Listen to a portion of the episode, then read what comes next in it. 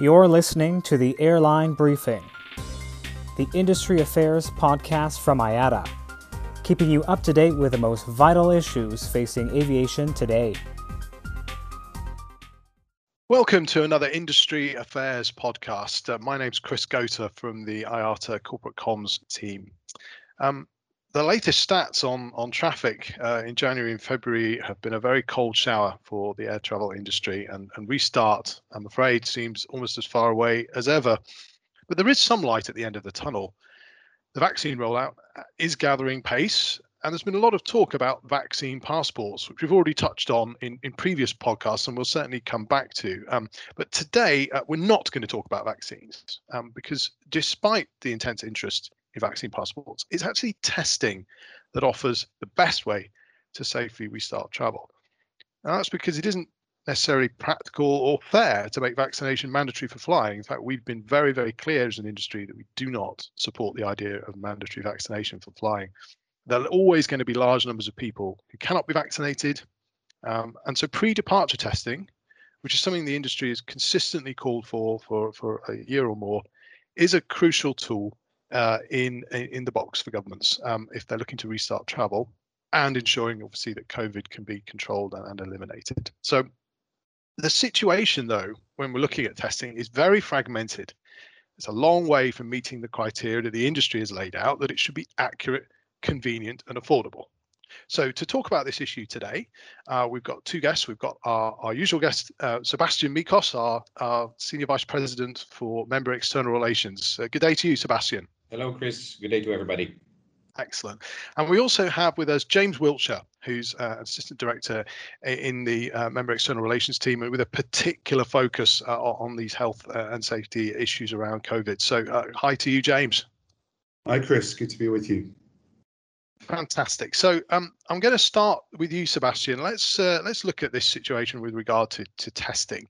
Would you say is it fair to say that the, the testing situation for passengers in the industry is confusing, inconsistent, and inefficient?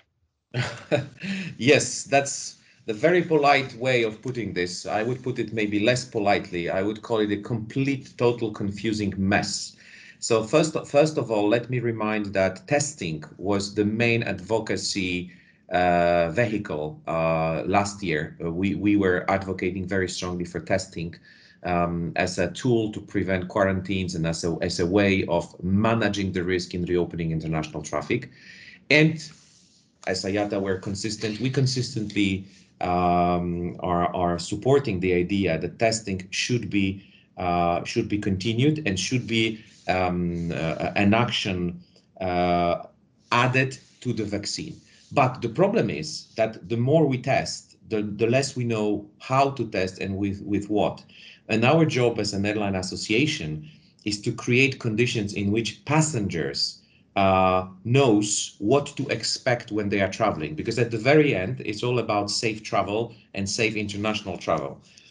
And when preparing for this uh, uh, conversation today, you know, I, I had these few sentences uh, confirming my theory on total uh, uncoordinating testing mess. So, so I cannot stop myself from reading you those few sentences because this is, in a nutshell, uh, what a passenger uh, is going through.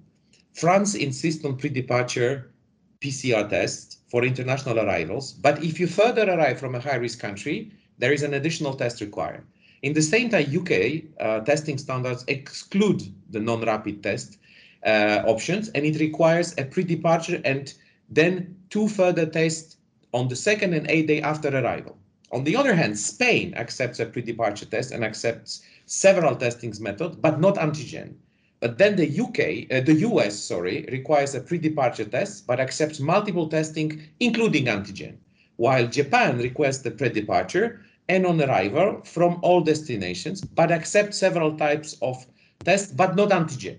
Now, China requires a pre-departure test in transit on arrival and requires the antibody test in addition to a PCR, uh, while Brazil requires a pre-departure PCR test. So frankly, after reading these few sentences, I think there will be a new specialty, which is PhD on vaccinations and on testing, because how a passenger can, you know, understand uh, what is really required where, knowing that the world ha has been before COVID completely interconnected, and we had the freedom of traveling. And by the way, we also had vaccinations and uh, uh, that were mandatory uh, to travel to, to many countries. We didn't have testing indeed, but it was much clearer when you were going to Asia or to Africa or to any dangerous um, zone what vaccines and what to do. It was crystal clear. Now, on top of this uncertainty, you have this. So yeah, I'm I'm I'm I'm a bit desperate. Yeah, that our, no, our testing message is is everything but clear. You, you summed it up with that. I mean, that's just a crazy different way of, of looking at the situation with so many different requirements in different countries. So clearly, you know, harmonization, standardization is crucial. But I think the other thing we want to explore today is that it's also vital that governments agree on the kind of test that that people have, because there are very various different ones. And and and James, we're going to come to you in a minute to describe maybe some of those differences.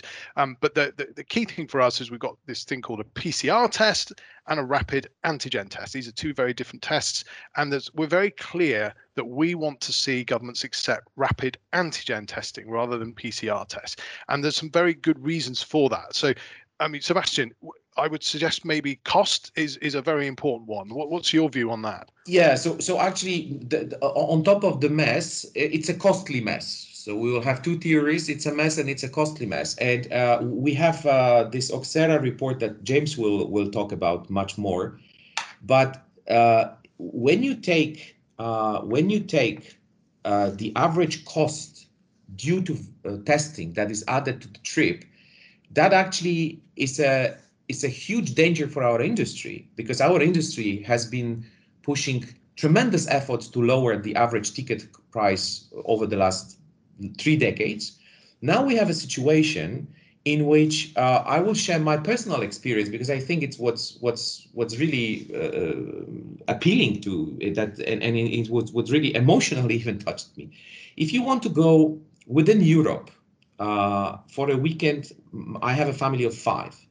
So basically, for two days, uh, the budget travel, which is the cost of the ticket plus the cost of a hotel for five, it is equivalent, was equivalent for 1,000 euro. Okay, so to go from Switzerland to Spain, which is open and has open hotels. Now, in order to comply with regulations, a family of five uh, needs to take tests on departure and on arrival, uh, pre-departure both ways. But I did a calculation, and actually, it doubled the cost of the weekend. So going on a leisure weekend would cost my family one equivalent of 1,000 euro in budget of of uh, travel and uh, and accommodation, but then an additional 1,000 euro would be necessary to pay for PCR tests both ways for a few days. That makes it impossible. So basically, we didn't go, even though hotels would need it, restaurants would need it, uh, we would need it psychologically as well. Mm-hmm uh, not not being on a, any weekend since since four months now or five months.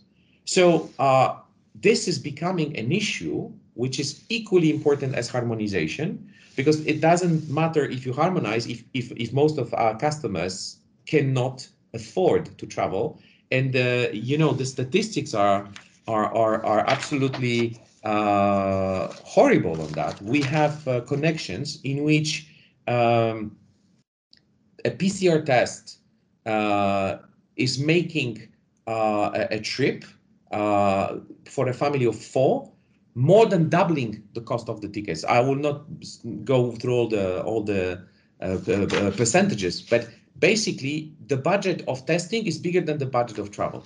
Right. the restart of the industry, that's a very very serious threat uh, to a quick reopening, uh, and and we need it desperately. So this this issue of of, of cost of testing is is really something that IATA, but all of us should be looking extremely closely uh, in the next weeks, not months. And it's not just the cost, is it? I mean, there's also issues around like the capacity for, for producing PCR tests, the, the time it takes to get the results. These are all going to also impact on on the restart for travel, right? Absolutely. And let me just quote one example uh, that UK, which is opening uh, uh, slowly its market now, uh, if they require PCR tests uh, continuously as they do now, and the traffic would be back to pre-COVID level, the, the lab capacity could only treat 25% of 2019 level passengers. So it means that systemically we have a structural problem on top of that for the PCR test, which is demanding because it requires a special machine, a special lab. So even if you put those machines at the airport, it still requires a couple of hours. So uh, the alternative of antigen personal tests is, is becoming the only alternative. And by the way, uh, our report, uh, Oxera report, is showing that they are becoming equally reliable as PCR tests. So we have to push for those tests as being an alternative to the standard one that the PCR that is done today. Right. So I want to pick up on that on that point that you were just saying there about the effectiveness of the test. I want to bring James in here. You know, we've just heard and we've established that there's a strong practical test case, sorry, for for antigen testing. But of course, the, if you like, the counter argument is that the effectiveness of tests um, is is vital for public safety. And up to now, a lot, not all, but a lot of governments have been insisting that PCR is required because antigen testing is just not reliable enough. So, you know, is that presumption accurate, James? Thanks, Chris. Great question to, to, to lead off with. Um, I'm going to start actually by picking up where Sebastian left off, actually. And this, this point around timing capacity is also important because um, obviously, if you can do the antigen test closer to the time of departure, that's that's already better than a, a 72-hour PCR test that was taken three days before travel.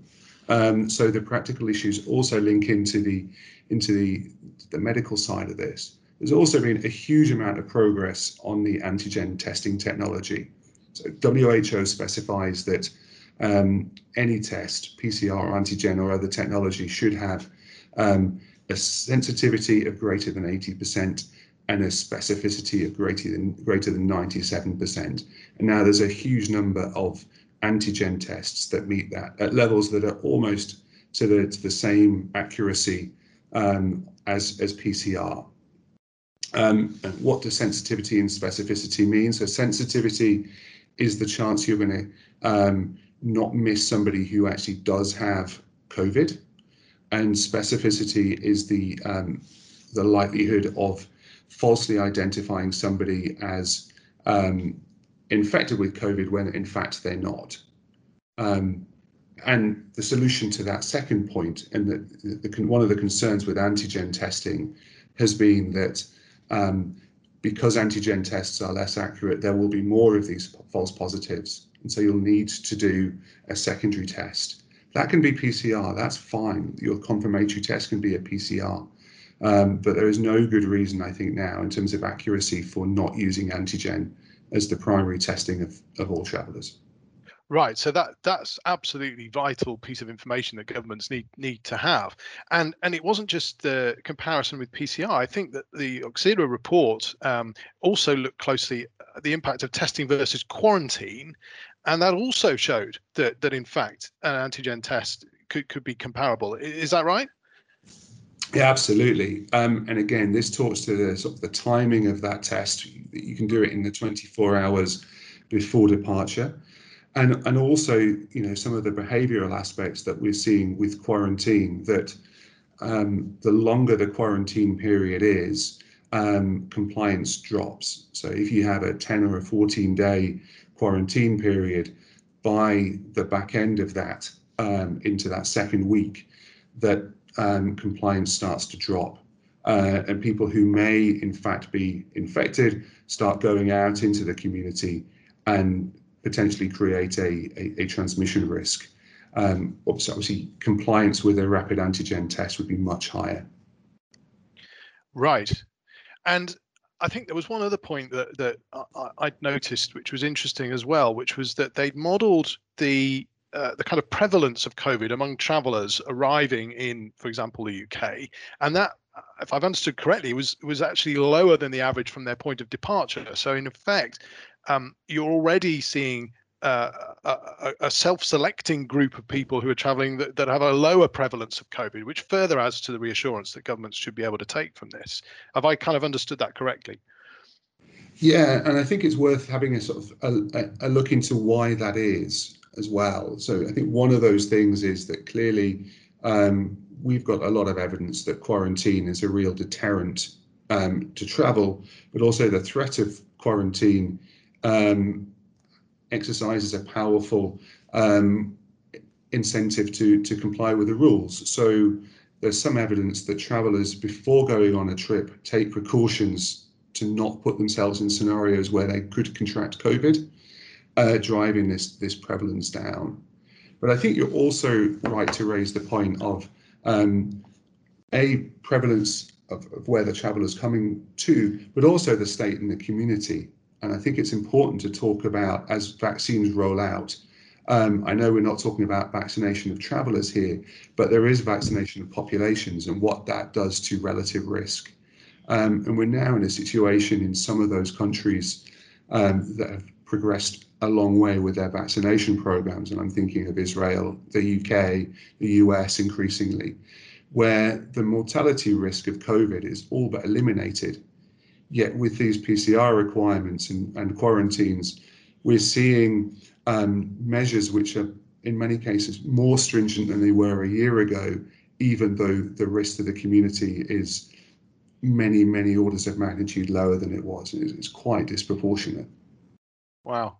So, you know, I think, uh, well, what we've tried to picture for you, the listener today, is is is really what why we're so convinced that that antigen testing is is is a is a method that governments can be assured is still going to protect public health, but it gives that option for travel to restart in the way that it wouldn't. I mean, uh, um, we're recording this on the 15th of April. There are stories today of six-hour queues at Heathrow and so on um, uh, for people getting through. So, so you know, moving forward with more efficient processes, whether that's for vaccination or for testing and so on, is going to be is going to be vital.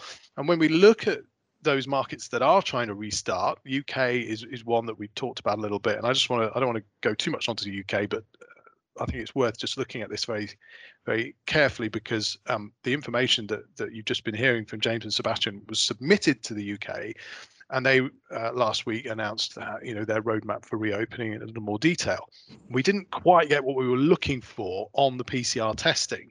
So there is a lot of pressure on them to to agree an alternative, um, but we didn't quite get there. And I know James, you're you're someone with direct experience from from your previous uh, roles uh, a few years ago. You know, um, uh, you've got direct experience of the machinery of UK government decision making.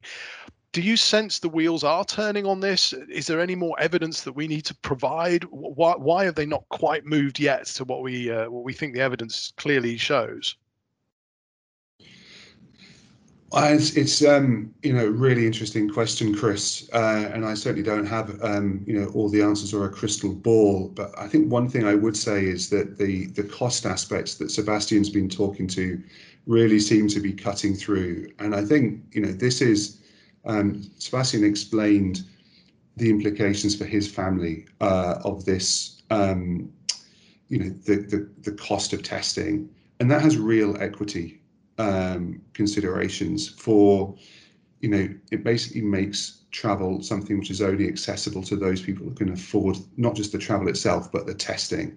Uh, lots of families who've been suffering through for more than 12 months now with, with lockdowns, haven't seen friends and relatives, haven't had a good holiday, um, will be excluded from that um, because of the cost of testing. I think that's um, an issue which has uh, generated real concern within the UK.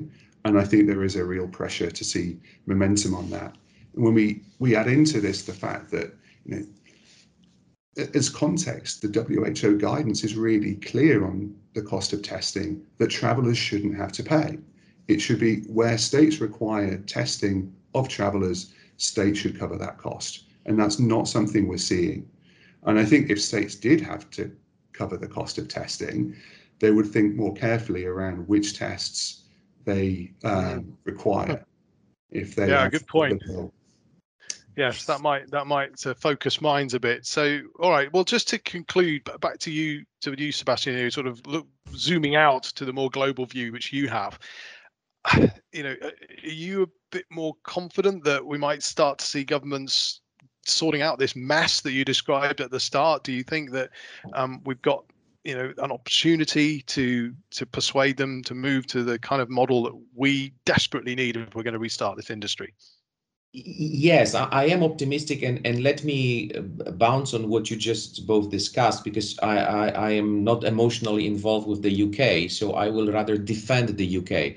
We, we, we said, and you said, Chris, that we shouldn't focus on the UK, but the reason why we keep quoting this country is because the government has taken a decision to reopen and has done a roadmap, and actually, it's uh, you know they are suffering by being the the first mover uh, so of course they make mistakes of the of the first mover, but I much more prefer to have this problem than have a problem uh, that we have in other countries like Canada or China, which are fully closed to international traffic.